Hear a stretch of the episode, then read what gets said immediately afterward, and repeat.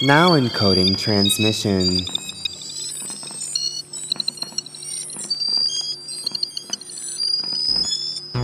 Transmission encoding completed. Have you often found yourself wondering about the unsolved mysteries and weirdness that surround them all? Now, I'm not saying it's definitely aliens, but it's definitely aliens. You're listening to Three Girls, One Cape. Can you handle the truth? record now. And I started to stop recording because I missed recorded with you ladies. Yeah! Yeah, I miss recording with my Yeah. best friends and my sister. Yeah, we just like the um, what is it? The girls from Hercules, like We should say a little, like, you know, we'll be like a welcome. little, uh, uh, acapella trio. Yeah, but Yeah, I mean, it's like, all you know, I we could, sing, we could but Destiny's Child. about, like, you know, all kinds of cryptids and aliens and ghosts and shit. Yeah. Yeah, we can like you know start a yeah. our own crazy. we could start band. like a spooky I can see it now. band. We could, Yeah. yeah, they can be called. They can be called the Mothman Ooh. Revisited. Yes, the Mothman Yes. revisited. very sensual.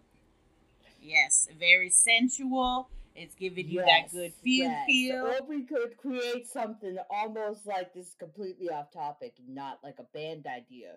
But what if like it's the vagina monologues, right? But it's the Mothman. Right. The Mothman the Mothman monologues. What? So the Mothman monologue. I, I love Are- this idea, this concept. Is it the Mothman He's going to have have, a and I vagina? I don't know. I saw that No. statue. He's got a great ass. He's got a great ass. He does have a great ass. Well, to not to cut you off, but let's welcome our wonderful guest to this episode of Three Girls, One Cape, where we're going to be talking about the Bridgewater Triangle and surrounding locations. I'm your host, Rachel Clovis. I got my sister, Mm. Miss Mara Rose. I'm not from Tennessee.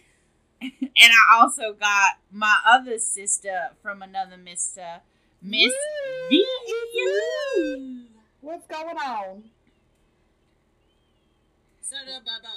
I'm so happy to be here with y'all and recording this because it's been a long time It has and been long. Too in the long, works. I Yeah, say. it's been it's been crazy. The world is crazy, yo. But it is. And you know, we appreciate you being patient with us on, you know, getting this during out to these you crazy and times Yes, in thank life, you very you know. much. yes that we've all been doing a lot of different things and you know there's one thing that i want to make perfectly clear on three girls one cape is that Black Lives Matter. matter, do. folks. Bigfoot, Bigfoot supports You know, Black I Lives just- Matter. yeah The bigfoot the Mothman, Like, puckawudgies Nessie gonna learn about them today. Like Nessie is all like, "Yo, Black Lives Yeah. Matter," and you know why? Because Black Lives Matter. Period. you know what you know who else loves black lives reptilians Yeah, They- reptilians are like, "Yo, I'm down with the Black Lives." Right, exactly. Black Lives Matter. i was gonna say something but it wasn't constructive so we're gonna move on all right That's a good call right there. So let's get into the Bridgewater Triangle. Uh, obviously, since we've all grown up in Massachusetts, the Bridgewater Triangle is probably something um, that, you know, a lot of people in that area kind of have as like a boogeyman tale Mhm. or it's kind of like that forbidden location where it's like if you want to see something, you're gonna go to the Bridgewater Triangle. Right? Like everybody's like, you want to see some crazy shit? Here, take this acid, and you're gonna go walk into the woods. And All right, Vanessa, we, we aren't talking about that. We're just talking about the regular Bridgewater Triangle. I mean, like, still, like, you know, like, this is this. I mean, is I mean, you're not wrong. Right? So I'll, Yeah. I'll give you that. right? Well, you guys had some misadventures in the triangle, isn't that correct? Yeah, yeah. There's a there's this. Uh, I went one time. I'll never forget the first time Rachel went because she called me screaming while she was running back to the van. And she was so out of breath and she's on the phone with me. And she Uh, like, I as a as a and I'm like Rachel Bright is going, I'm not saying something, and I'm just, I just said, I'm dead, I'm dying. like, and I'm like, okay. Like, and then I went there with her, and I also remember myself being in that same situation. yes, at least that time I didn't lose any flip flops or almost pee my pants. So I guess we can say that that was a positive experience. That is a win, personal win. Yes, Mhm. for definitely a personal win. So, for those who don't know what the Bridgewater Triangle is, it's an area of about 200 s- square miles within southeastern Massachusetts in the United States. Um, there's, you know, claimed paranormal phenomenon ranging from UFO to poltergeist, orbs, balls of fire, yeah, spectral phenomenon, various Bigfoot-like sightings, Bigfoot-like. giant snakes, and thunderbolts. Bigfoot like because it's not Bigfoot. Um, It's Jared. yeah, it's Jared. Jared, if you're listening, we want you to know that Bigfoot went to Jared. Yeah, if, if it's Bigfoot like they're talking about Jared. Yes.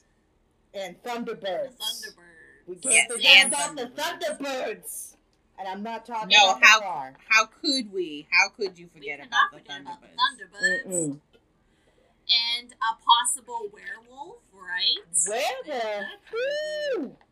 Yeah, there has been some dogman sightings in the area. Oh, the dog man. Hey, that's our friend, uh, our friend Sean's thing right there. High registered Sean. Yeah. He's always talking about the dog men. He says that he's got the tracks and they're living right in his backyard. Well, if only we all were so fortunate. I know, right? Oh, if only, you know. But I mean, I guess we'll just have to settle for the cards we're dealt, right? You know. Right. Mhm. So back to the Bridgewater Triangle. Yes. so anyways. the corners of the triangle are often pointed out as Abington, Rehoboth, and Freetown. Yep. And inside the triangle, Brockton, Whitman, West Bridgewater, East Bridgewater, Bridgewater, All the Middleborough, Bridgewaters. Dighton. Yes, Yeah. yeah, all the All Bridgewaters. the they're all in Bridgewaters there. in the triangle, you know. Um, Dighton, Berkley, Raynham, Norton, Easton, Lakeville, and Seekonk. Wow. And I think Taunton. um Taunton, yep, and there's a couple other ones that I think tec- technically are in there. They're just not listed. Um, but I think anything in that kind of general area is definitely um, you know, there's some strange shit going on. There's some weird shit going on in the triangle. And, you know, I mean, hey, that's why we're here. So, Right. True, The true. specific boundaries of the Bridgewater Triangle were first defined by cryptozoologist Loren Coleman, who coined the term in the 1970s in his book Mysterious America, which Yeah. I highly recommend yep. that you go if you're in the New England area. I know obviously everything with COVID is happening, but I highly recommend that as a trip you go to the Cryptozoology Museum. It's dirt cheap to get it. in there. Yeah, you seriously will not regret It's it. the and best. They have lots of amazing things in the gift shop, mm-hmm. and that also goes to support Loren Coleman and his search to a continue his research and b to keep open this museum because it is you know all nonprofit. It's not like he's making very there's not very mm-hmm. much money in cryptozoology if you do it the right way. Yeah. But, like, we still love him. We still love him. And uh, Mysterious America is a really great publication of his. Yes. So, uh, I think actually we have that, and I think he signed it because Andrew and I were at the um, cryptozoology museum one day when he. I there. still have all the pictures from when me and you went there. Yeah, that was. I've been. I've been there more than ten times. How many, how many years since. ago was that when you guys first went? Does he still? um, probably like five years ago, right? does he still Wow. have the feeding the Bigfoot sign on the front door? Um, no, they ac- it actually moved to a new location in Thompson Point, and it's a beautiful location. Ooh. and it's a really really nice setup.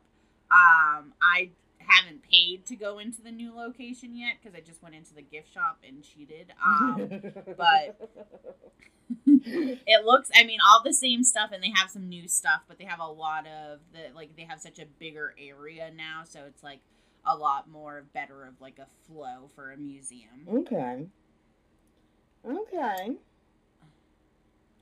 So, continuing on our Bridgewater Triangle, we're going to talk about the three magic rocks. Ah, those magical rocks here. So, uh, which one we gonna start with? Uh, gonna start with uh, with uh, Solitude Stone, maybe? Yeah, we can we could start with Solitude Stone. Yeah. It's also um, referred to as Minister's Rock. Huh. Mm-hmm. Yeah. Uh, but Um, it's also known as the uh, the Suicide Stone. yes. Mm-hmm. Ow, Yeah. My back. Sorry. And what's the inscription on it again?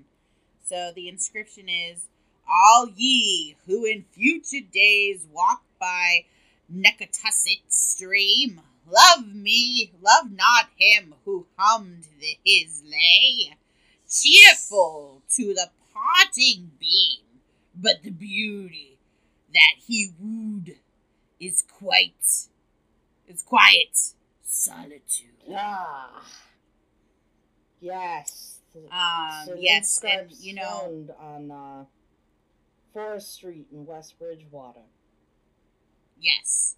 Um, it was, you know, they had a few days. Um, I don't know what I was gonna say there. That has nothing to do with There's it. so also a I'm missing sorry, going person's a- body um, near the stone. Yes. Yes. They did find the missing person's body near the stone. Um, and I believe it was of a hiker, but I'm not 100% sure. And moving on to our next stone, we can call it Dighton's Rock.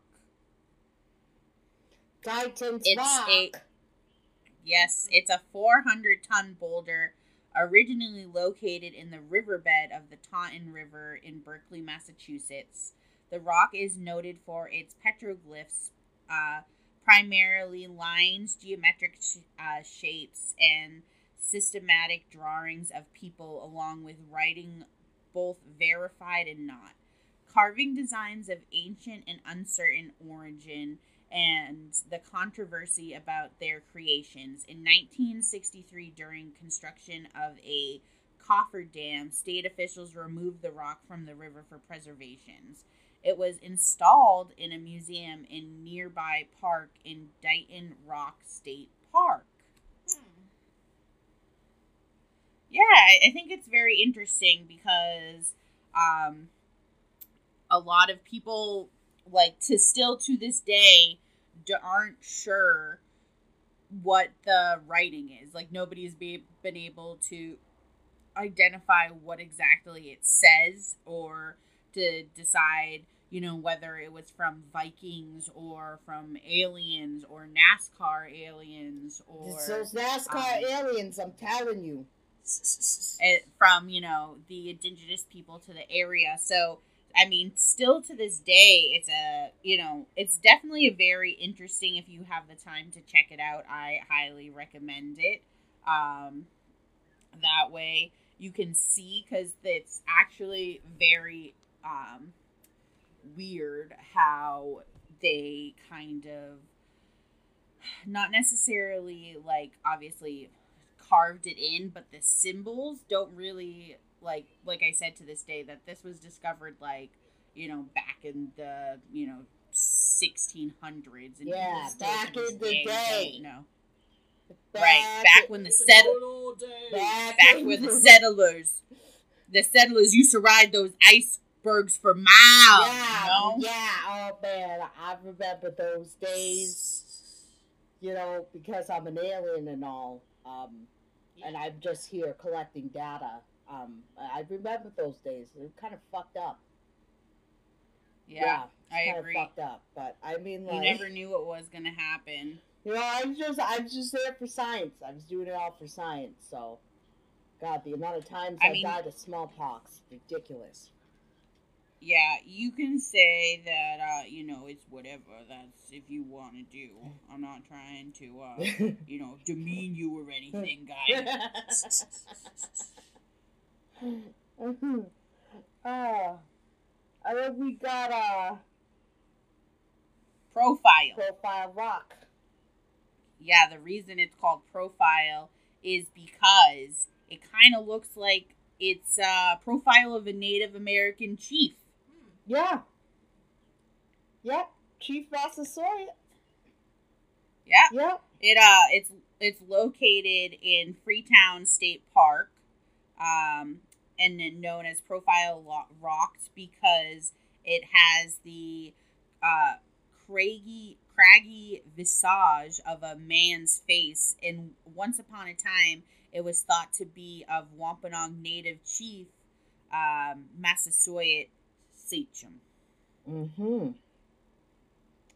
so the rumor goes that uh, there are quite a few people who end up um, you know killing themselves off half of this rock uh, Yeah, wasn't that the- Amazon though? yes Um, I'm not necessarily sure if it was the sun. Um, the the part that I have is the face in the rock has not always been there and appeared to have come into an existence sometime in the mid 1800s, likely the result of dynamite. Nevertheless, the face became uh, revered among the local tribes who thought it was the face of the great leader Sachem, father of King Philip. Oh, that um, one. No. or the King Philip's War that would later take place. Some believe Philip sent, spent the knife uh, beneath the rock the evening before he died. While the rock definitely looks like a face, it is unknown if it looks like Massasoit Sachem. Let's see. There is also ooh Profile Rock is also known as Old Man of Joshua's Mountain. Um, and he Joshua Tisdale was a settler who once owned the deeded land. Um, but no matter what you call it, the rock has always had an air of supernatural with local legends of ghosts, satanic cults, and murder surrounding the site. Holy shit! Yes. Um, and just as an update, in 2019, uh, the rock was removed. So there is literally no longer a profile Aw. rock. They got rid of it Yeah. for scientific research because Um, of the that's alien definitely what it was. found on the rock, and um, yeah, they decided that they were going to Yeah, I mean, I didn't know that. where you were going with that one, that- so I didn't want to uh, derail it. That's why they. That's why they moved it. That is the real reason why. Sure. I mean, if that if that's what we're going with. The truth. It's the truth. The truth is out there, and that rock was covered in alien cum. Yes, that's exactly what Fox Mulder would have wanted us to say. That's why it glows. Yep. It that is why it glows, Mark. That's Thank you exact. Yes. that. See, she, Barbara's with the program. She knows what's going on. I mean, I guess we could say that loosely. Say that. yeah, like I'd be like, why not? You know, why, why not? Mhm. It could be, could like yeah, you never know. Like, could be. um. Anyway. Oh, I mean, I, I know. You know, like I I know. oh, you you know, Rachel. Yeah, I do actually. Vanessa. Rachel. Moving on. So now we get to the the fun stuff, the fun stuff, Yes. as I like to call it, or the spooky stuff. Yes. So we're going to talk about Hockomock Swamp, uh, which is a vast wetland encompassing much of the northern Potters of southeastern Massachusetts. Yes. Um, it's it's a 16,000, well, so pretty much roughly 17,000 acre land considered to be the largest freshwater swamp in the state of Massachusetts. So holla to your sisters yeah. out in Hockomock Swamp for being the largest, largest freshwater swamp. basin. Yeah. Um, it acts as a natural flood control mechanism for the region. So you know, it's not just spooky; it's also helping. Yes, you it's know. good for I think the a lot of people don't take ecosystem. that. Yeah, people don't take that into consideration Yes. because all they think about is their fucking selves. It's also uh, the name Hockomock Swamp uh, translates to place where spirits dwell. Um, Yes. That's the Algonquin translation. So a little of the history is during the 17th century, the Hockomock Swamp was used as a fortress by the Wampanoag, um, the predominating tribe of natives in the area, area against invasion by early English settlers. It played a role in King Philip's War as a strategic base of operations um, for King Philip to launch assaults upon nearby English settlements. Due to, uh, or during the 18th and 19th centuries, Euro American settlers deemed the swamp to be worthless, barren land and attempted to drain it and convert it into profitable farmland. Reverend and historian uh, Chaffin of Easton was early advocate of the drainage schemes. However, the natives of the region placed higher value on the swamp. For centuries, natives had uh, relied on hunting game there, and the swamp had gained a, uh revert, rev- yeah, reverted status, or revered, Jesus Christ, gained a revered status um, among them. And then, as you said, the Hockomock means the place where spirits dwell. In addition to life sustaining activities, much of the swamp served a dual purpose as sacred burial, burial grounds, which actually, in um, they dug up these bodies. I can't remember exactly when it was. And then as they were digging up the bodies, the they took pictures, but the pictures didn't develop correctly and like literally the bodies like disintegrated. It was like the it's one of the, you know, yeah, little spooky Once spooky ex- stories that surround once it exposes, like once it's exposed to the air, you know, it's just gonna. Right. Well, I mean, obviously it shouldn't do that, but it was like saying pretty much because they were in the bogs, it had preserved them. So they were Mm. like pretty much like literally like, you know, these almost newly, it looked like newly dead people that had been dead for like hundreds and hundreds of years. Holy fuck! Yeah, I know. Crazy. Um, That shit's wow. Ba, ba, ba, ba, ba.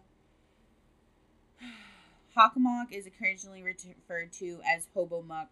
The Wampanoag worship and feared Hobomuck, um, the chief deity of death and disease. Um, Hobomuk, composed of human souls of the dead, was known to congregate in areas like Hockomock, thus terms Hockomock or Hobomuk becoming interchangeable among non natives who are referring to the swamp or the spirit. Uh, so yeah, there you know are a lot of you know crazy um, sightings and uh, different experiences that people have, and with one of those um, things being a puckawudgie, which hold on, let me get there.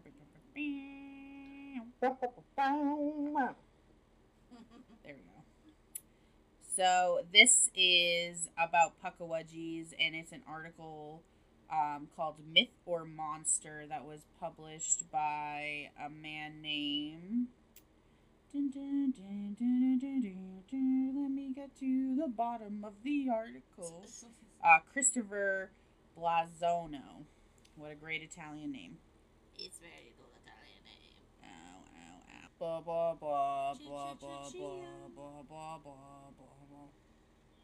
All right, so Puckawudgies are the gatekeepers of our darker side. The Puckawudgies have Rah, rah, haunted the Puckawudgies! forests of Massachusetts since before the first European mm-hmm. settlers ever thought about settling out a new land.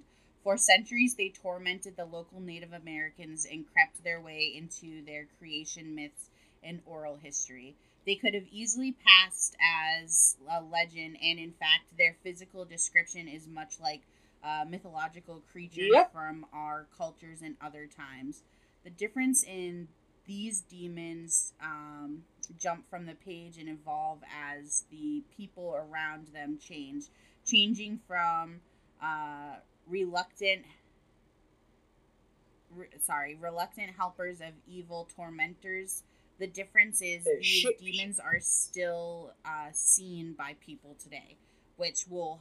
There's a couple um, like somewhat recent actually um, experiences. Yeah. in this. Really? Yeah. Um, most cultures' mythology has some reference of small monsters that have a strange relationship with humans. In many ways, it makes sense. While large monsters have their place in our fears, um, diminutive creatures find their way into the shadows of our rooms and under our beds. Their names um, and natures change, but they are always common threads that link them together. Some are called monsters and roam the land looking for human food and kidnapping anyone they can find, and others are called demons, foul spirits that feed of the negative and expose the sins of man. When referring to one, its classification gets blurry, and these two words become interchangeable, perhaps showing us closely associated these monsters are evil. Veterans returning home after World War II talked of gremlins tearing apart their planes or getting into Jeep engines and causing havoc. The Hindus speak of Rakshas or the Night Wanderer who eat human skin and jump in the dead to possess them. Africans tell stories of Alako who lure people with beautiful music only to devour them after they have been bewitched within um, with an ever expanding jaw. Jesus. Although passed off as works of fiction and imagination, trolls and dwarfs have existed in people's fears for centuries. They have become lovable and notable now, but the original stories recorded of these monsters are anything but fairy tales with happy endings. Trolls are notorious for bush- ambushing travelers and destroying whole families on a whim. While some are described as giants with humps on one eye. Many older creatures, especially in Scandinavia, described as the eating the occasional plump child. Um, it goes on to talk about dwarves and like other um, Are we talking about mystical dwarves or just regular dwarfs? like regular well like mystical dwarves, like that they're small and uh, they are kind of like a troll but like a little bit kinder. And then it goes into um, dwarfs who are like tommy knockers. They like live in like mine shafts and like come out of caves which is kind of creepy if you think about i don't know if anyone's ever heard, seen hell year and if not then i highly recommend it. It's about these little possible cave dwelling Tommy knocker creatures. Um, so going back to um, the Wampanoag Nation, the dominant Native American tribe in Massachusetts and southern New England, had a monster who still dominates the landscape they once roamed. The Puckwudgie made its first appearance in the oral folklore, folklore of the people of Cape Cod, but recent sightings have forced people to rethink this mythological creature. Standing between two and three feet tall, the Puckwudgie looks like our modern idea of a troll. His features mirror those of Native American in the area, but the nose, fingers, and ears are enlarged, and the skin is described as being gray or washed out, smooth, and at times been known to glow. What makes these monsters dangerous is the multitude of magical abilities they use to torment and manipulate people. They can appear and disappear at will and are said to be able to transform into other animals. They have possession of magical poison arrows that can kill and can create fire at will. They seem to be related to a tall, dark figure, often referred to in modern times as shadow people. In turn, the Puckwudgies control Te Pai Wakano, Wakanas, which are believed to be souls of Native Americans that have been killed. They use these lights to entice new victims in the woods so that they can kill or kidnap them. Yeah, they push them off cliffs and they um also like um, they can attack. They have a tendency to attack their victims with uh, sharp knives and spears, and they use sand to blind their victim. It's like you know, like the name sounds cute, but these guys are not cute. Oh, he's gonna kill right? us. Like it, it was Um, like off the Tasmanian death, but it's like no, And wear No. it like a mask. No. Yeah, they're gonna are wear it like a mask. he's mask. gonna kill you. He's gonna cut your fucking face off. That's what he's gonna do. like, All right, so now we're getting yeah, into the gonna the around having a legend of the grandchildren Puckwudgie. Time, you know. Legends of the Puckwudgie began in connection to Moshop, a creation giant believed by the Wampanoag to have created most of Cape Cod. He was beloved by the people, and the Puckwudgies were jealous of the affection the Native Americans had for him. They tried to help the Wampanoags, but their efforts always backfired until they eventually decided to torment them instead. They became mischievous and aggravated the natives until they asked Quant, Moshop's wife, for help.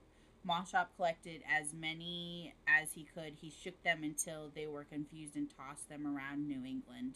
Some died, but others landed, regained their minds, and made their way back to Massachusetts. Satisfied he had done his job and pleased his wife, Moshop, um, and he had pleased his wife, Moshop went away for a while. In his absence, the Puckwudgies had returned. They again ch- uh, uh, changed their relationship with the Wampanoags. They were no longer a nuisance, but began kidnapping children, burning villages, and forcing the Wampanoags deep into the woods and killing them. Quaint, uh, Quant again stepped in, but Moshop, being very lazy, sent his five sons to fix the problem. The Puckwudgies lured them into deep grass and uh, shot, uh, shot and killed them with magic arrows. Enraged, Quant Mosh and Moshop attacked as many as they can find, um, and they crushed them. But many had escaped and scattered throughout New England again. The Puckwudgies would regroup and trick Moshop into the water and shoot him with their arrows. Some legends say they killed him, while others claim he began um, became discouraged and depressed about the death of his sons. But the Moshop disappeared from the Wampanoag mythology. Puckwudgies remained, however, but some odd something odd happens. The timing of the tales of the monster are a map through the history of Native American relationships with the European settlers. The death of the five son lines up with the very first settlers, and the flight of Moshop is being told alongside the changing of attitudes about the new neighbors. The Puckwudgies, always seen in a negative light, become the foot soldiers of the devil, which may explain their modern connection to shadow people. as more Native Americans um, began to convert to Christianity, there's myths evolved until Puckwudgies were responsible for the evil in the village and the hand of Satan on the tribe. People who spent time in the forest of New England will tell you Puckwudgies are not symbols, but a real horror that still stalks. Um, so let's get to the. This is in Freetown State Forest. Um, they continue to see them, and as the world develops around them, monsters remain unchanged and as dark as ever. Joan was walking her dog through the state forest in Freetown, Massachusetts on a cold Saturday morning in April when she saw the monster. As she and her dog, Sid, walked down the path, Sid became anxious and strayed a few feet into the woods. Joan followed him and stopped short. Her dog was lying completely flat in the leaves, and a rock 10 feet away, on a rock 10 feet away, was a puckwudgie. She described him as looking li- like a troll two feet high with pale gray skin and hair on his arms and on the top of the head. The monster seemed to have no clothes, but it was difficult to tell. His stomach hung over his waist, almost touching his knees. His eyes were deep green, and he had large lips and a long, almost canine nose. The Puckwudgie stood watching her, staring straight at her with no expression, almost as it was stunned to see her. Joan froze and remembered thinking the air in her lungs had been pushed out. Sid finally came to and ran back towards the trail, dragging Joan, who was still holding the leash tightly. Jesus. Um, another man in Framingham, Massachusetts, had an experience that forced him to remain away from the woods. Tim was in a forest where he saw a bright orb in front of him. Having investigated the paranormal, he was excited to try and snapped a photo with his digital camera. The ball of light disappeared and reappeared a few feet further into the woods. Tim followed, losing the spirit several times before he realized he had traveled more than 30 feet off the pack, uh, path into a thickly wooded area. He became scared and slowly made his way back to the path, only to find two foot a uh, two foot man standing there, walking towards him. He turned and ran and started uh, looking back, saw the figure move back into the woods. Tim reported that he saw, um, or that Tim reported that he saw what he had saw had walked upright and had something in its arms to push something aside when he fled the forest. He had moved into a slight limp, but not like a human. Um, so that's about Tim, and then another guy named Tom. So pretty much what they're saying is that there is a correlation with Puckwudgies and um, being seen in the Hockomock Swamp slash Freetown State Forest area.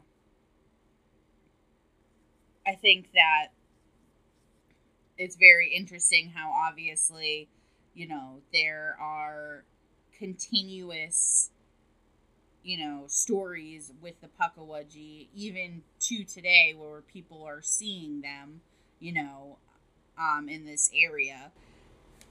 Did you have uh, some things you wanted to talk about in the Bridgewater Triangle, Mara? Yeah, I wanted to bring up a couple of theories people have had because, you know, we are all believers in the paranormal, but there are some people who are saying, hey, like maybe there's a couple legitimate reasons. And so, supposedly, one of the theories was all the sightings were, or strange happenings were due to uh, the certain glacial soils, and that there might be this natural magnetic mineral that could interfere with compasses, GPS systems, and even the human mind. Oh. Yeah. And which I'm kind of like nah about. I don't know. Like, can can soil really be that powerful? Well, I mean, it depending on True. what type of magnetic properties it has, obviously That's it can like throw off Mhm. um you know, your compass. Yes. And then another one was that this per- person had noticed that a lot of the UFO and Bigfoot sightings have been near high tension power lines, and they're wondering if that's been affecting people's perceptions. Well, there is like literally a giant power line that goes through, um, yeah. Like Hockomock Swamp and like a major part of the Bridgewater Triangle, because obviously it's all like, um, you know, forests, so they need to Mhm. use that land for something. They can't just Yeah. leave it alone. No, no, no, absolutely. And then, um, but the same person uh, said that they couldn't, they definitely couldn't deny like there's something off about the swamp, and that there's like whenever people go there, there's a uh, there's con- consensus that they feel like someone they're being watched by something or someone. Well, I, I'm gonna chime in on something about um about like the uh, area itself is how it's also um, hotbed for UFO sightings. Uh, some of these sightings dating back as far as seven as the 1760s. Um, you know, and then like uh, and then up until today, you know, Yep. uh, 1908, there was a UFO sighting in Bridgewater, and that was documented in all the local papers. Too, um, 1968, five people claimed also that they saw a strange ball of lightning floating among the trees um, near uh, in like Rehoboth. Um, and then uh, there was another sighting of two UFOs seen landing along Route 44 near Taunton in 1976. Uh, 90, uh, 94, um, there was a, a cop who reported seeing a triangular shaped craft with red and white lights. Um, that was a claim there. And then um, another fast moving UFO was uh, that was like uh, uh, was supposedly seen out there, and uh, it, there was a strange, bizarre, loud noise Yeah. Um, near Lake uh, Nip- uh, Nippenicket. um, yeah, uh, back in like uh, the summer of 1999, people were claiming that they were seeing this craft, and there was a bunch of people that were calling it in, reporting it. Strange, like you know, and the noise, of course. Um, I tried to. I'm trying to pull up uh, somebody, something I don't know. The I had something here that had like somebody talking about it. Well, we can always put it in later. it's not loading for me, so we'll get it. Yeah, we'll put it. We'll put it on the website and we'll put it on the Facebook page.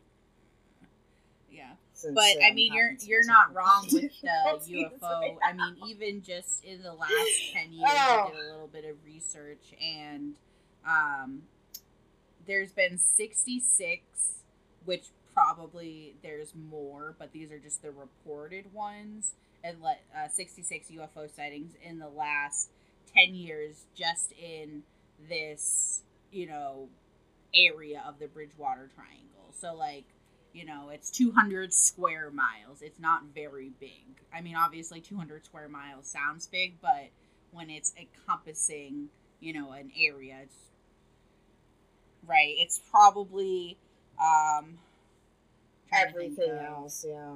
What's like, uh, maybe like the whole like probably an area roughly a, maybe a little bit smaller than like the whole like you know not just like Los Angeles, but if like you know what I mean like that area. It's just, I mean that's a pretty for you know one small area. There's on the website that I use actually. Hold on, let me bring it up.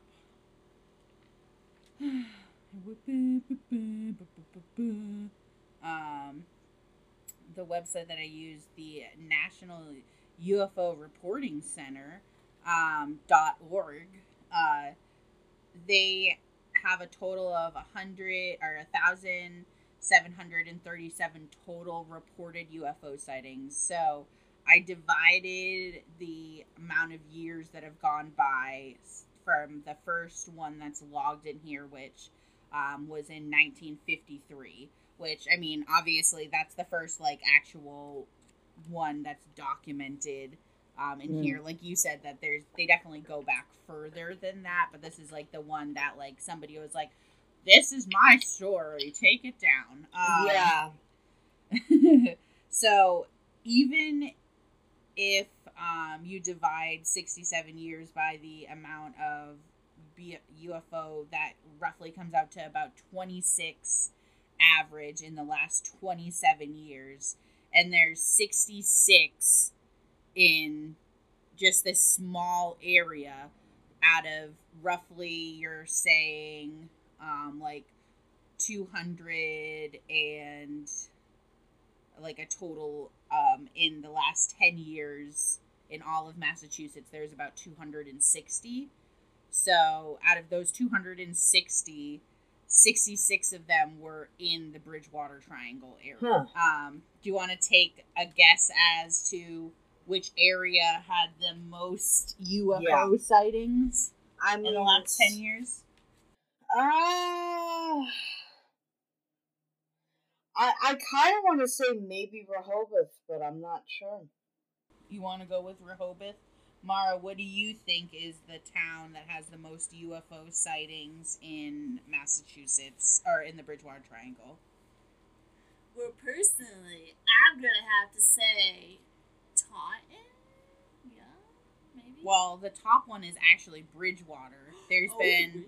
19 sightings in Bridgewater, 9 in Brockton, Hmm. 5 in Middleborough, 1 in Berkley, 2 in Abington, 3 in Raynham, 6 in Norton, 3 in Seekonk, 2 in Rehoboth, 1 in Easton, 4 in Lakeville, and 11 in Taunton. Hmm, wow.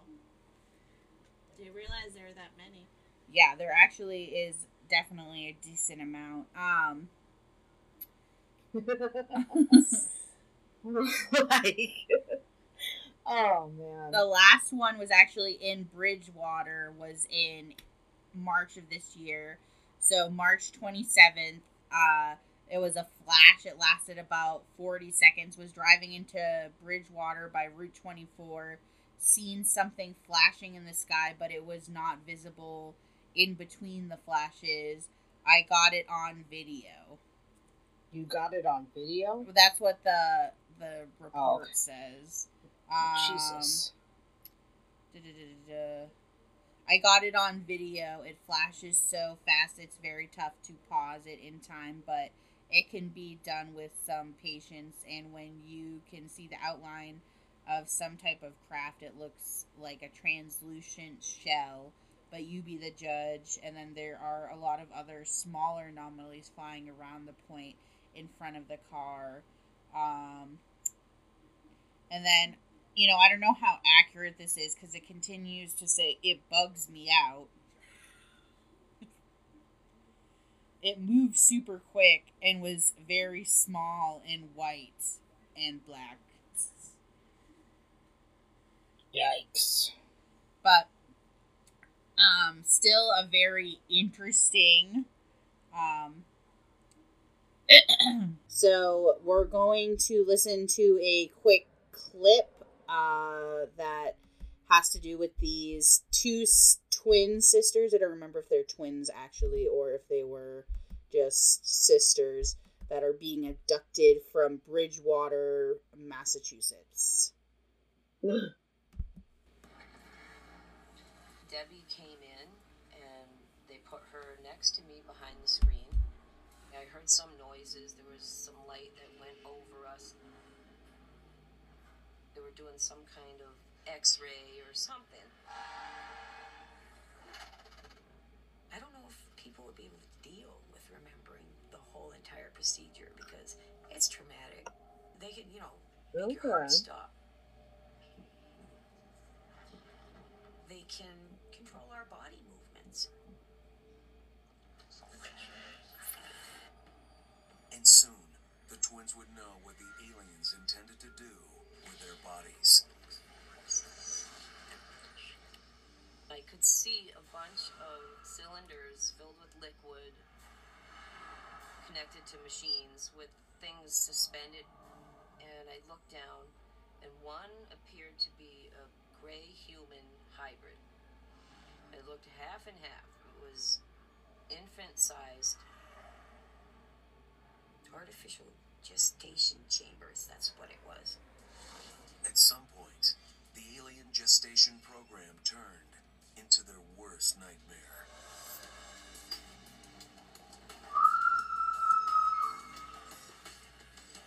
I was on a table in one of the rooms where they do the reproductive procedures. I actually woke up in the middle of whatever they were doing, so I actually felt a scraping where my ovary would be. Panicking, I'm in pain. I've never been more scared. That was the worst thing that's ever happened to me. Whoa. That looks like fucking Adobe Flash. or something that's.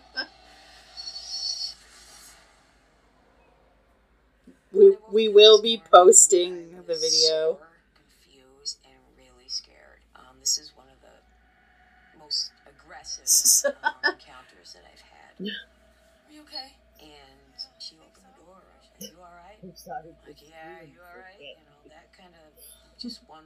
Didn't see much else. That was it. she screamed. After that Uh, night, the twins knew they'd been turned into breeders for an alien race. They have removed eggs from me. They have implanted embryos in me. They've caused so much damage that doctors have said unexplained scarring. They can't figure out why. They're using my body to incubate the beginning stages of the hybrids. I was like, Rachel? and then it's like, Mhm. like, oh, okay. Well, you didn't miss much, I, I'm telling you. Yeah. Well, I also didn't hear all of it. I couldn't really hear all I of mean, it. all you needed you though you needed to hear the only parts that you needed to hear, you know. all I needed to hear was those screams. Yeah. That's really what was all that was important. They were very uh, lustful. I know you're jealous. Oh, so jealous. so jealous, you know? So, like, the, I'm over here thinking to myself, oh, What could that I be? need those screams. Exactly. Like, I could be using it's my like, why she ovaries. screaming like that? It's like, where'd she get that from? That must be some good coffee. Yeah, she must be getting the good stuff. Yeah, you know, that must be some damn good coffee. Or, you know, that must be some, that must be some hella weed, man. It's probably the best weed, in all honesty. Yeah, the best. I mean, everybody knows. That aliens have the best weed. I was gonna say Bigfoot, you know. I mean, either or. Bigfoot's a father, man. He is. He's I like, feel like he's in the top He's three. definitely a father. Top three. like, all the way. um, all right. let's see. Well, we're gonna be talking about uh, Mary Lou Oda. What about Mary Lou? Mary Lou Retna. Yeah. I, uh, uh, is anybody familiar with her? I am not. Nope. She was she was uh she was killed. Uh, they believe some say that it was a real uh, ritualistic killing. Um, I'm, I'm gonna just read you this story. Um, on September 8th of 1978, about 4 p.m. Uh, that was the last time Mary Lou was seen riding her bicycle. Um, she's in Raynham. The bike was found around 4.30 by the side of the road, and next to it was a tire track with an acceleration mark. The tire track shown an abnormal wear, wear pattern, also located close by, was Benson. Uh, was a Benson and Hedges cigarette. A number of witnesses came forward reporting seeing a bright green car with a black racing strip. Police obtained a driver's description at 5 p.m. The boy who found the bicycle returned to his parents, um, uh, to her parents, uh, she, who had reported her missing. Um, an extensive search was conducted for three days. Um, nine police had, de- uh, had developed photos of the tire tracks, and on September 10th, police circulated a wanted poster containing the composites likely, uh, likeness of the driver's bright green car. Um, September 13th, police received information of James Kater and a photo. Mm-hmm. On the 19th, Kater, along with his attorney and wife, met with Raynham police. Police notified his appearance matched of that of the wanted poster. In addition, he smoked Benson and Hedge cigarettes. Oh, he's fucked now. Yeah, yeah, this fucker. Right? And he drove a bright green 1976 Opel with a black racing stripe. Well, I don't know if you can get any more on the head than that. Oh, just wait, because guess what? His right front tire had excessive wear. Oh, kind of like they peeled out. Kind of. Yeah. Yeah. Yeah, they peeled out. And um, James Kater was from Brockton. Um, and he was a donut maker and was on probation for an incident in 1969. He had pled guilty to assault with intent to rape, assault and battery with a dangerous weapon, and kidnapping. All of the charges were from a 1968 kidnapping and attack of a, another young girl from Andover. Oh. Yep.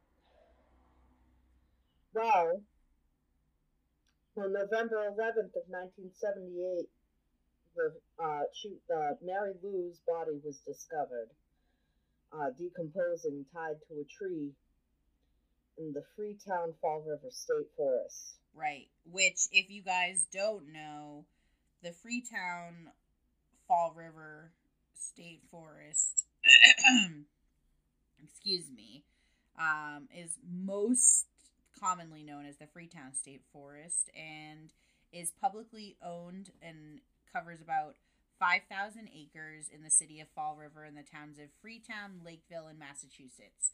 The forest lies mostly in the center of town, um, of the town of Freetown, and about a third of the town dividing Assonet Freetown and Fall River's most, uh, most boundary. The forest land includes Profile Rock, which is the um, rock that is no longer, unfortunately, there, and also is a 227 acre Wampanoag reservation. Yeah. uh, this poor girl, she was only 15 years old. And yeah, she was a cheerleader. She was up and coming. Mm-hmm. You know, it's it's sad, and she was only Yeah. one of three bodies that um had been found in the three Freetown State Forest, and Yeah. She was just one of them. right. Uh, they also Um, the Freetown State Forest had a lot to do with um like the mob and like you know in the Mhm. early uh, 19 you know 1900s to 1930s um a lot of mi- uh not even mischievous but uh like a lot of shady shit went on in the woods uh just because it was such an isolated place.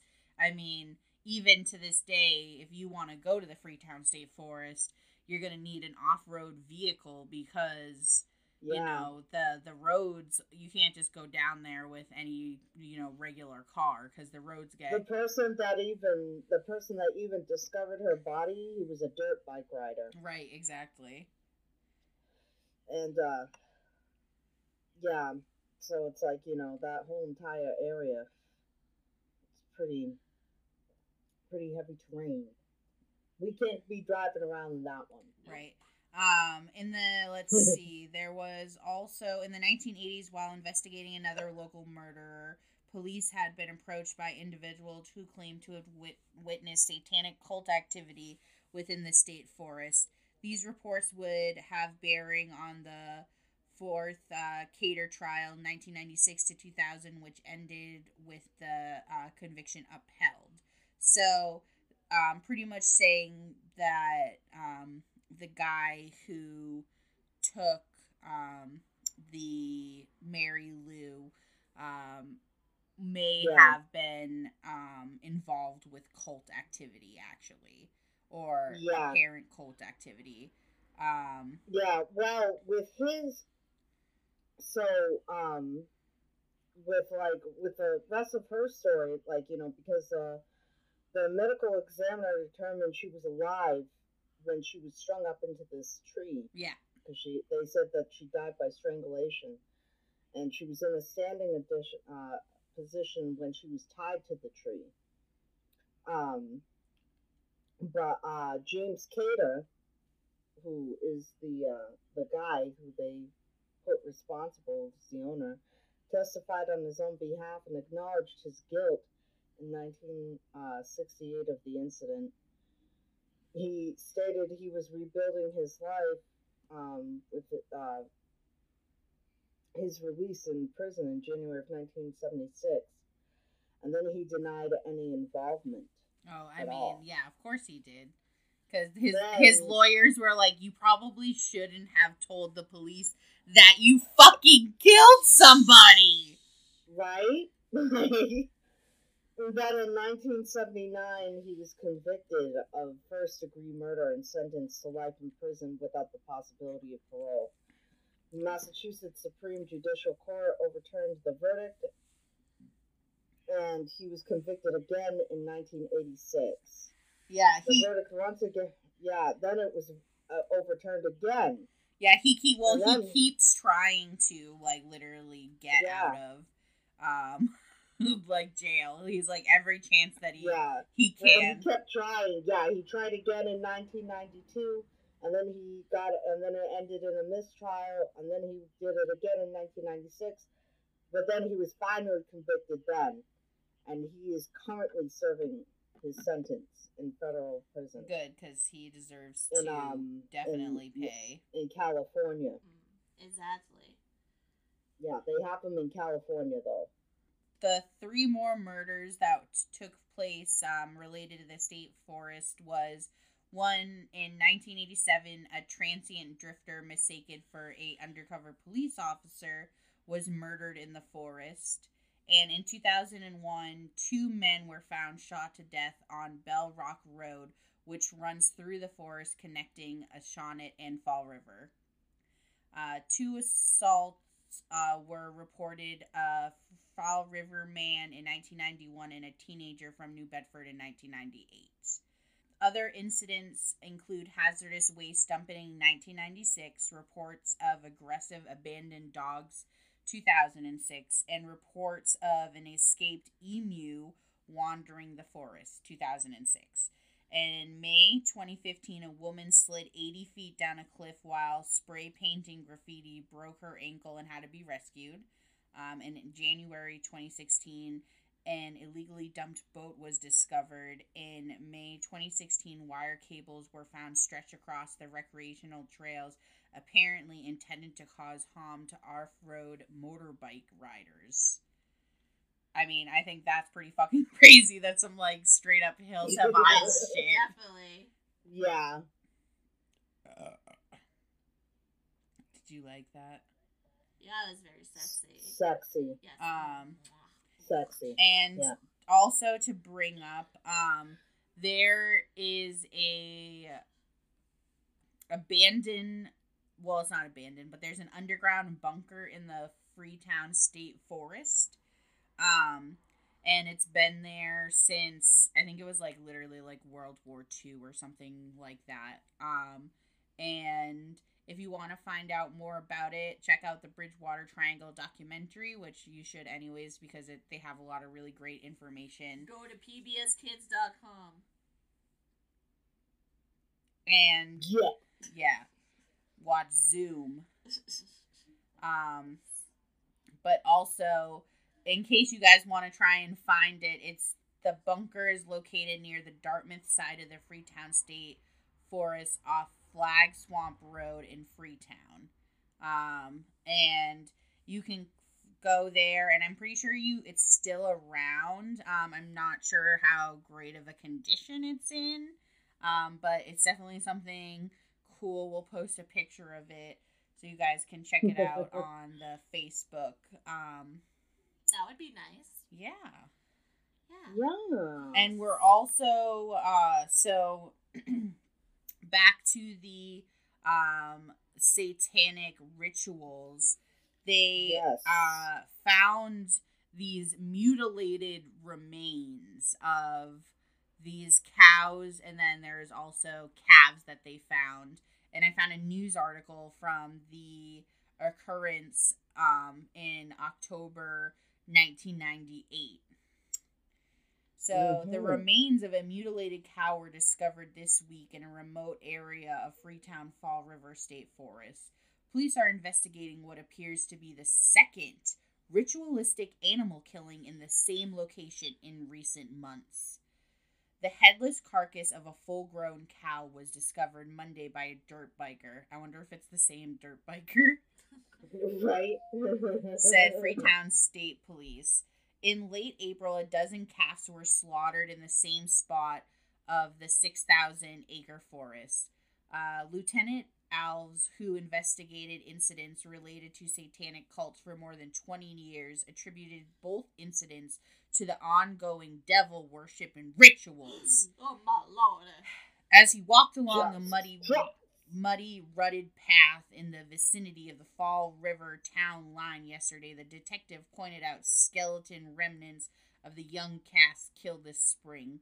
He believes they were sacrificed, decapitated, and dismembered in preparation for the week long holiday known as the Grand Climax, which runs from April 26th to May in the Satanic calendar.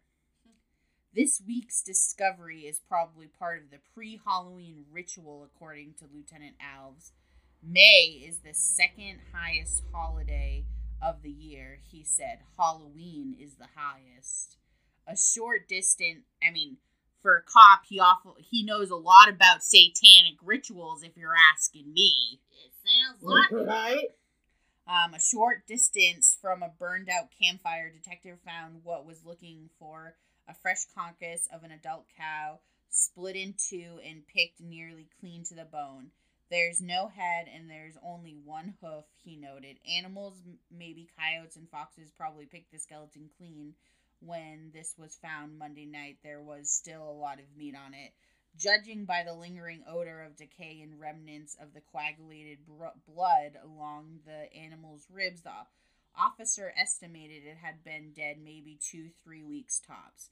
As in the killing this past spring, uh, spring, said Lieutenant Alves, the cow was drained of all its br- blood.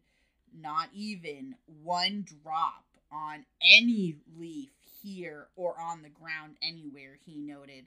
The detective said that devil worshippers are known to drink the blood of sacrificial animals from a skull or a silver chalice during a black mask and other rituals, believing it to be symbolic of Satan's blood. Yeah, you know, those Satanists don't fuck around. no, no, they ain't fucking around. They didn't come to play. Um, they use the heart to host in a Catholic mass, he said, as their rituals always involve sex, chanting, and mind altering drugs. Sign me up, am I right? Right? right.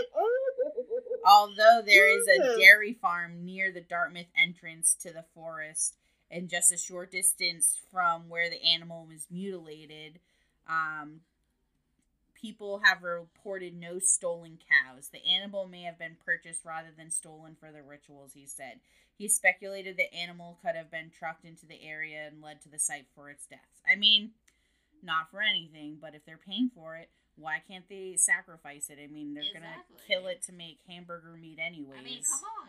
I mean, Right? obvi- Like- obviously, you know, it's not, you know, whatever. Um, what's that bullshit term? Um, humane, but you know, I mean, if they're paying for it. I mean, for on it, a side note, like I don't know why this just popped into my head, but oh god,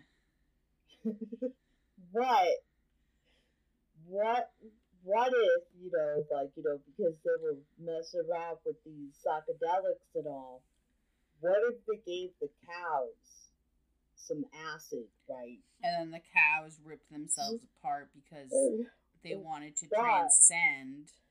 but what if they milked the cows afterwards and then they drank the milk like would they would the acid be in the milk would it be like acid like like acid cow milk Well, that doesn't make sense because, um, as Lieutenant as Lieutenant Alves said, um, you know, satanic worshippers only drink the blood, so why would they be drinking the milk with the acid in it? You know what I But mean? they could be they could be mixing it with the blood and making like Well, if if they acid milk, cow milk. so they're so literally what they're doing is using the stuff bringing that they the make. puppies to the yard. you Yeah, know? what they're doing is they're using the bloody pus milk that they make chocolate milk out of, so that they can't see that there's bloody pus stuff in it.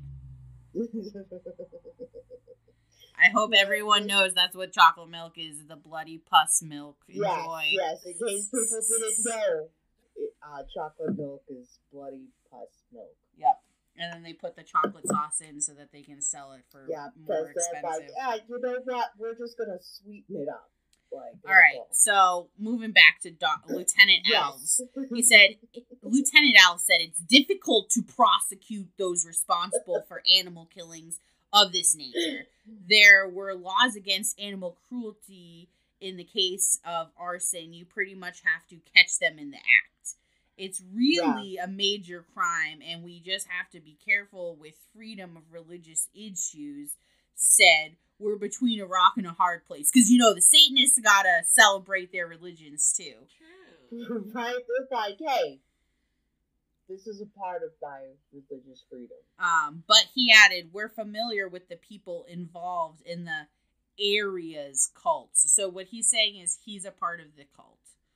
That's Um, what he was saying. He was like, sorry, like I was a part of this, so this is why He, yeah, he about it." continues to say, thank goodness we haven't seen any human sacrifices, he said.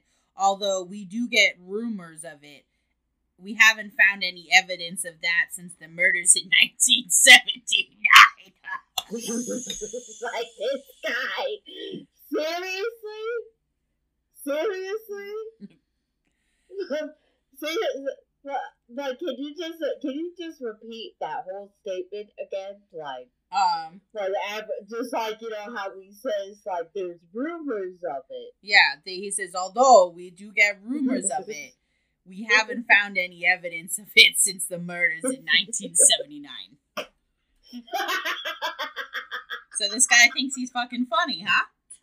yeah, he does. This guy. Oh, I'll tell you. Um, oh, in the year, three young women involved in Fall River prostitution and linked to an area cult were murdered as a part Yep. of her ritual sacrifices. Two of the I women were found. talk about Yep. these. Two of the women were found with their hands and legs slashed together or lashed together and their skulls crushed. The skull of the third victim was in um, with its jaw removed was discovered in a wooded area of Westport, but her body was never found. Nope. Um, you know what? I just came up with a perfect way. I like literally am doing Lieutenant Alves' job for him here. Like Seriously. there's But then again, like where? Okay, where in Westport was she found? I kind of want to check this out. Um, it doesn't. I'm Yeah. sure that we could we could figure it out, but um, because Westport is like it's a lot of land. well, yeah. I a- mean, and it's by the it's by the ocean too. So who knows? Maybe it's another Right. Lady of the Dune situation. Maybe that's why we have so many sharks. Yeah, Yeah. it could be. You know, all the blood in the water from the serial Yeah, killers all dumping their bodies. yeah, the satanic killings. Like they're like, all right, we're done with the scraps. We ate all we could. right.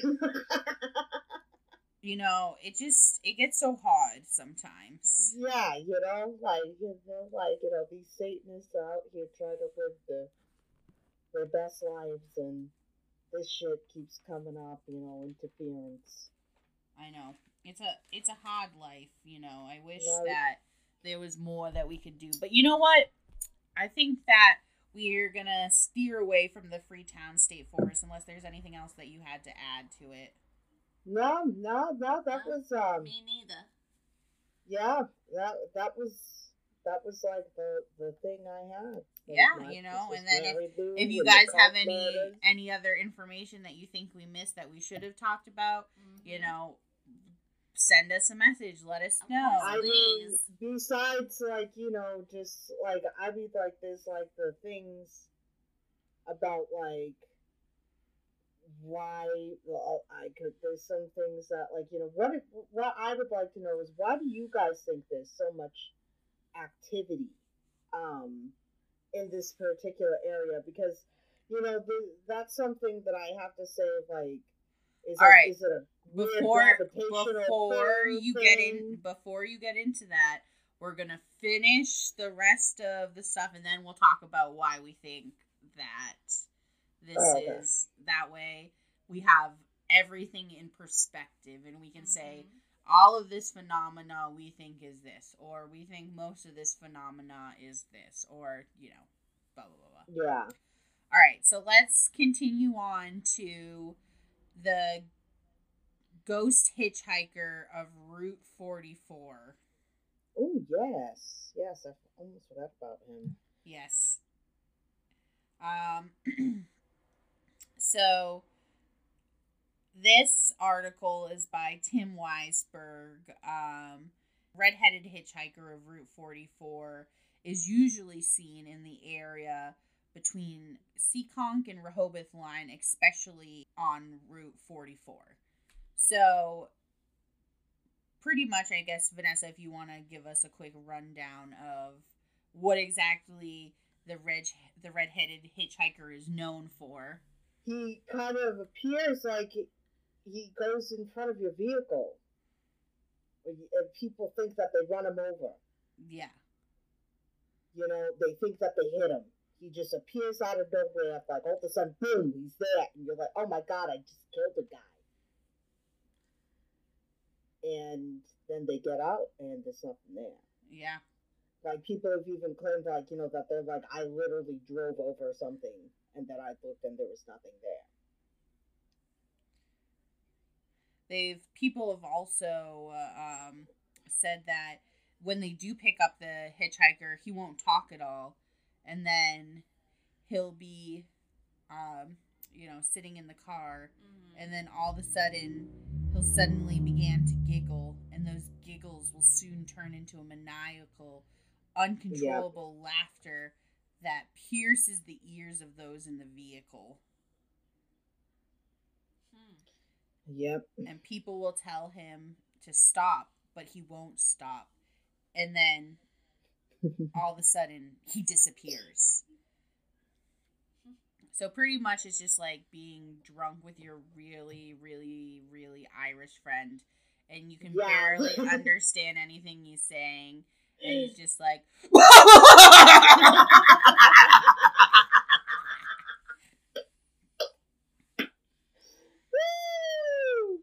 Yeah, basically, basically, yeah, yeah. um That's what that I I wouldn't pick him up. I'm just Right. looking at the recording. It's like all fucking zigzags, like it's blowing and shit. you know, I, I like, yeah, I, I, I don't think I would pick him up, but like, you know, I'd probably be one of those people with one of the stories for like, I thought I ran this guy over, like he was there at the side of the road, then he just jumped out in front of my car, and I'm like, holy fuck! And I stop my car, and then nothing's there. Right, exactly. A lot of people want to know who this ghostly hitchhiker is, but nobody is really sure. Some people believe that he was involved um, on a horrible crash on that road or was clipped by a car while he was hitchhiking alongside it. He could even be the ghost of someone that predates even that road at all. Something some people think a 19th century farmer whose spirit could be never put to rest. You know, Hmm. I have one brief little um, tidbit of an encounter. One witness said that he drove down the road. The face of the hitchhiker appeared in the side window of his car as it was floating alongside the vehicle as it sped down Route 44. Another claimed not long after he vanished from the car, the music cut out on the radio and his crazed laughter began filling the car once again, this time taunting her by name. So, altogether, if you see a redheaded hitchhiker on Route 44, don't fucking pick him up. Yeah, just leave him alone. You know? leave him alone. Your mother would be proud of you not picking up hitchhikers. True. I'm like Right? my mother. She's like, Mara, why'd you pick up that person? I'm like, Mom. Um, let's see. All right, finishing up. Let's talk about um, really quickly. Just talk about um, there's two pretty notable. Well, actually, there's three pretty notable Bigfoot encounters. I guess I would say um, in the Bridgewater Triangle. Um, Mm. Obviously, the first one was these um, two off uh, off duty cops were just off shift, and they were in the Bridgewater Triangle, probably like jerking each other off or something, and uh, they all of a sudden felt like the car move, and then they didn't see anything, and one of the officers hit whoever was in the driver's scene hit the brake, and it illuminated this hairy chest um, and they felt the back end of the car pick up and um, at the time it was a rear wheel drive vehicle so they couldn't leave and then all of a sudden the car dropped and then they took off. Um, but that's like the most notable one from the Hockomock uh, swamp there's one from uh, July 2009 which is a night sighting um, in the summer of uh, July 14th in 2009. Um, it says between exit 7 and uh, exit 8, which is New Bedford and Chase Road. Actually, so, so we know right where that is, actually.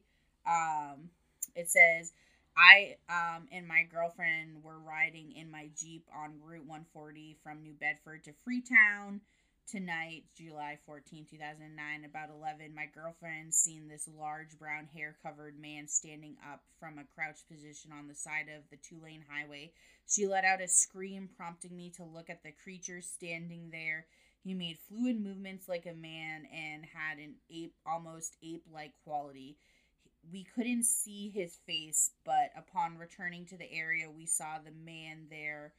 Um, we to the area where we saw the man, and there was nothing. After calling nine one one and telling them someone was running in the median of the highway, they told us they had similar reports of what they saw on that stretch of highway between seven and eight. Um, they had told me that they were sending state troopers to investigate. Interesting. Yes, very interesting. Very interesting. Um, and then another one which has pictures was um, reported earlier that year in January, and um, there's footprints in the snow that were found uh, walking through several properties into the woods, seen by myself, a federal agent, and their cousin slash homeowner. Um, several other family members. Tracks were through a neighborhood and um, from trash can to trash can. so obviously, in January in two thousand and nine, um, if it was gonna be a bear, a bear's in hibernation. Yes, so absolutely. um, and we'll post these photos on the website, and I'm gonna send you them right now. Send you at least the link so you can check it out. Um, but it's definitely very interesting. The photo itself is pretty large. Um, I mean, like the of the footprint, but it also could very easily um be um you know fake i guess Mhm. oh god What? it printed or pasted something else oh god oh god oh god all right i'm gonna send you this don't look at it it's really long and i apologize Oh God. just scroll to the bottom if you can it was too much Oh Jesus! I just got it. I can't see these pictures. Damn. all right well You i guess we'll you just choking out that blood smoke, girl. She I, died. I am I am choking on the blood smoke. All right, we'll move on. Okay. So let's go back to your question as to why we think this area is um, known for this phenomenon. Is it because of the soil, like Mara said, that could be a possibility? Is it because of King Philip's War and that taking place on this land? because Is that was crazy. That shit was really Yeah. crazy. Like Yeah. you know, like uh, like over three. They have like over three thousand like uh, deaths of like Wampanoag tribe members Right. during that. Well, yeah, 'cause Like, you it- know, it pretty what- much that- that wa- was wiped on that, out Yeah. The um was it the Algonquins? Mm-hmm. Um And that's something Because- that they say that you know that the area was cursed by Native American spirits. Mhm. right. You know because it was taken from the Wampanoag people. Yeah. Right. You know, and that um, you know because like this just whole entire area just emanates negative and destructive energy because of this like brutal conflict. Like Right. Well, I mean, it goes back to to um was it uh King Philip and his wampum belt, which it hasn't been like there's no so like pretty much the wampum belt is pretty much like a um it's not necessarily like not factual, but there's no like it's like kind of just like a story. You know what I mean? Like chief like he had this wampum belt and apparently it went like it it was a thing and then all of a sudden it like disappeared. So like it's in somebody's attic somewhere of their you know great distant relative that yeah. has it and they're gonna clean it. Um but that's the reason why apparently like to legend that you know that area is cursed because they took his belt and the peace won't be restored to that area until the belt is brought back. Yeah. but now they don't know where the belt is because they done fucked up. But that was seriously one of the, uh, the, it was the bloodiest war per capita in American history. Yeah, no, because like so many people. Well, it's- it's- besides obviously, um, you know, later in history, the Yeah. um, you know, indigenous people being wiped out there and throughout Yeah. the years, but At um, that time, like, you know, that was. yeah, exa- yeah, yeah, most definitely. I mean, it's you know, it's very sad, and obviously, still to this day, we're still dealing with things um, to that nature where, um, you know, people are losing their heritage, losing their land, um, et cetera, et cetera. Um, but you know, we hope that we can, you know, continue to keep you a little bit distracted from everything going on in the world because it's okay. It's Yeah. okay to, you know, want to, you know, distract yourself so you don't have to worry about all the terrible things that's happening in the world because, you know, obviously it's okay besides the take little a break. right. Mhm. You know, take a break, but when it's time to get back to business, you get down to it. Right. Absolutely. Exactly. And, you know, we're going to definitely do a better job of, uh, you know, staying on a schedule to be able to bring you guys podcasts. We're probably not going to be putting them out as quickly as we were before. So, right now, we're thinking one every two weeks. Um, that way, we're making sure the quality is staying um, like good quality, in that way, too, Yeah. that We want to make you sure know- you guys get the best of the best.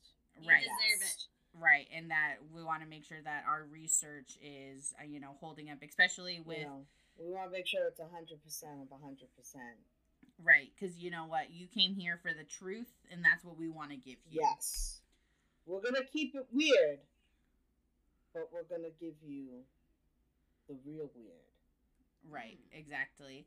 Um, and I just want to say that, um, you know, if you have any suggestions of other topics you want to hear, uh, feel free to message us on the Facebook Three Girls One Cape, uh, or you can email us at three the number and then girls one the number cape at gmail.com um, or feel to, yeah feel free to reach out to us yeah feel free to reach out to us you know any way that you want to through whether it's through the website through the facebook or Instagram. yeah instagram We are the gram, Ah. baby. We are the gram.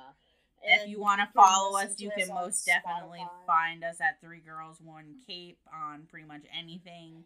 Um, you know, give Yeah. us a like, give us a share.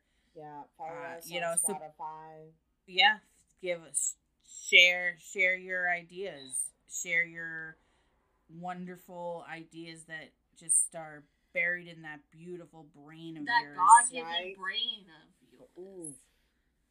Or that I can't always be a god. It could be the the devil gave you that yes. brain. Or Yes. goddess. Yes. Or the goddesses. Yes, that is correct. Because that's the gospel truth. That's the gospel truth. Well, on that note, I'm Rachel Clovis, and it's been real, and I hope that you could handle the truth, guys. Yeah, we love you. The letter V here, Send it all the love, and remember, Black Lives Matter. Yes.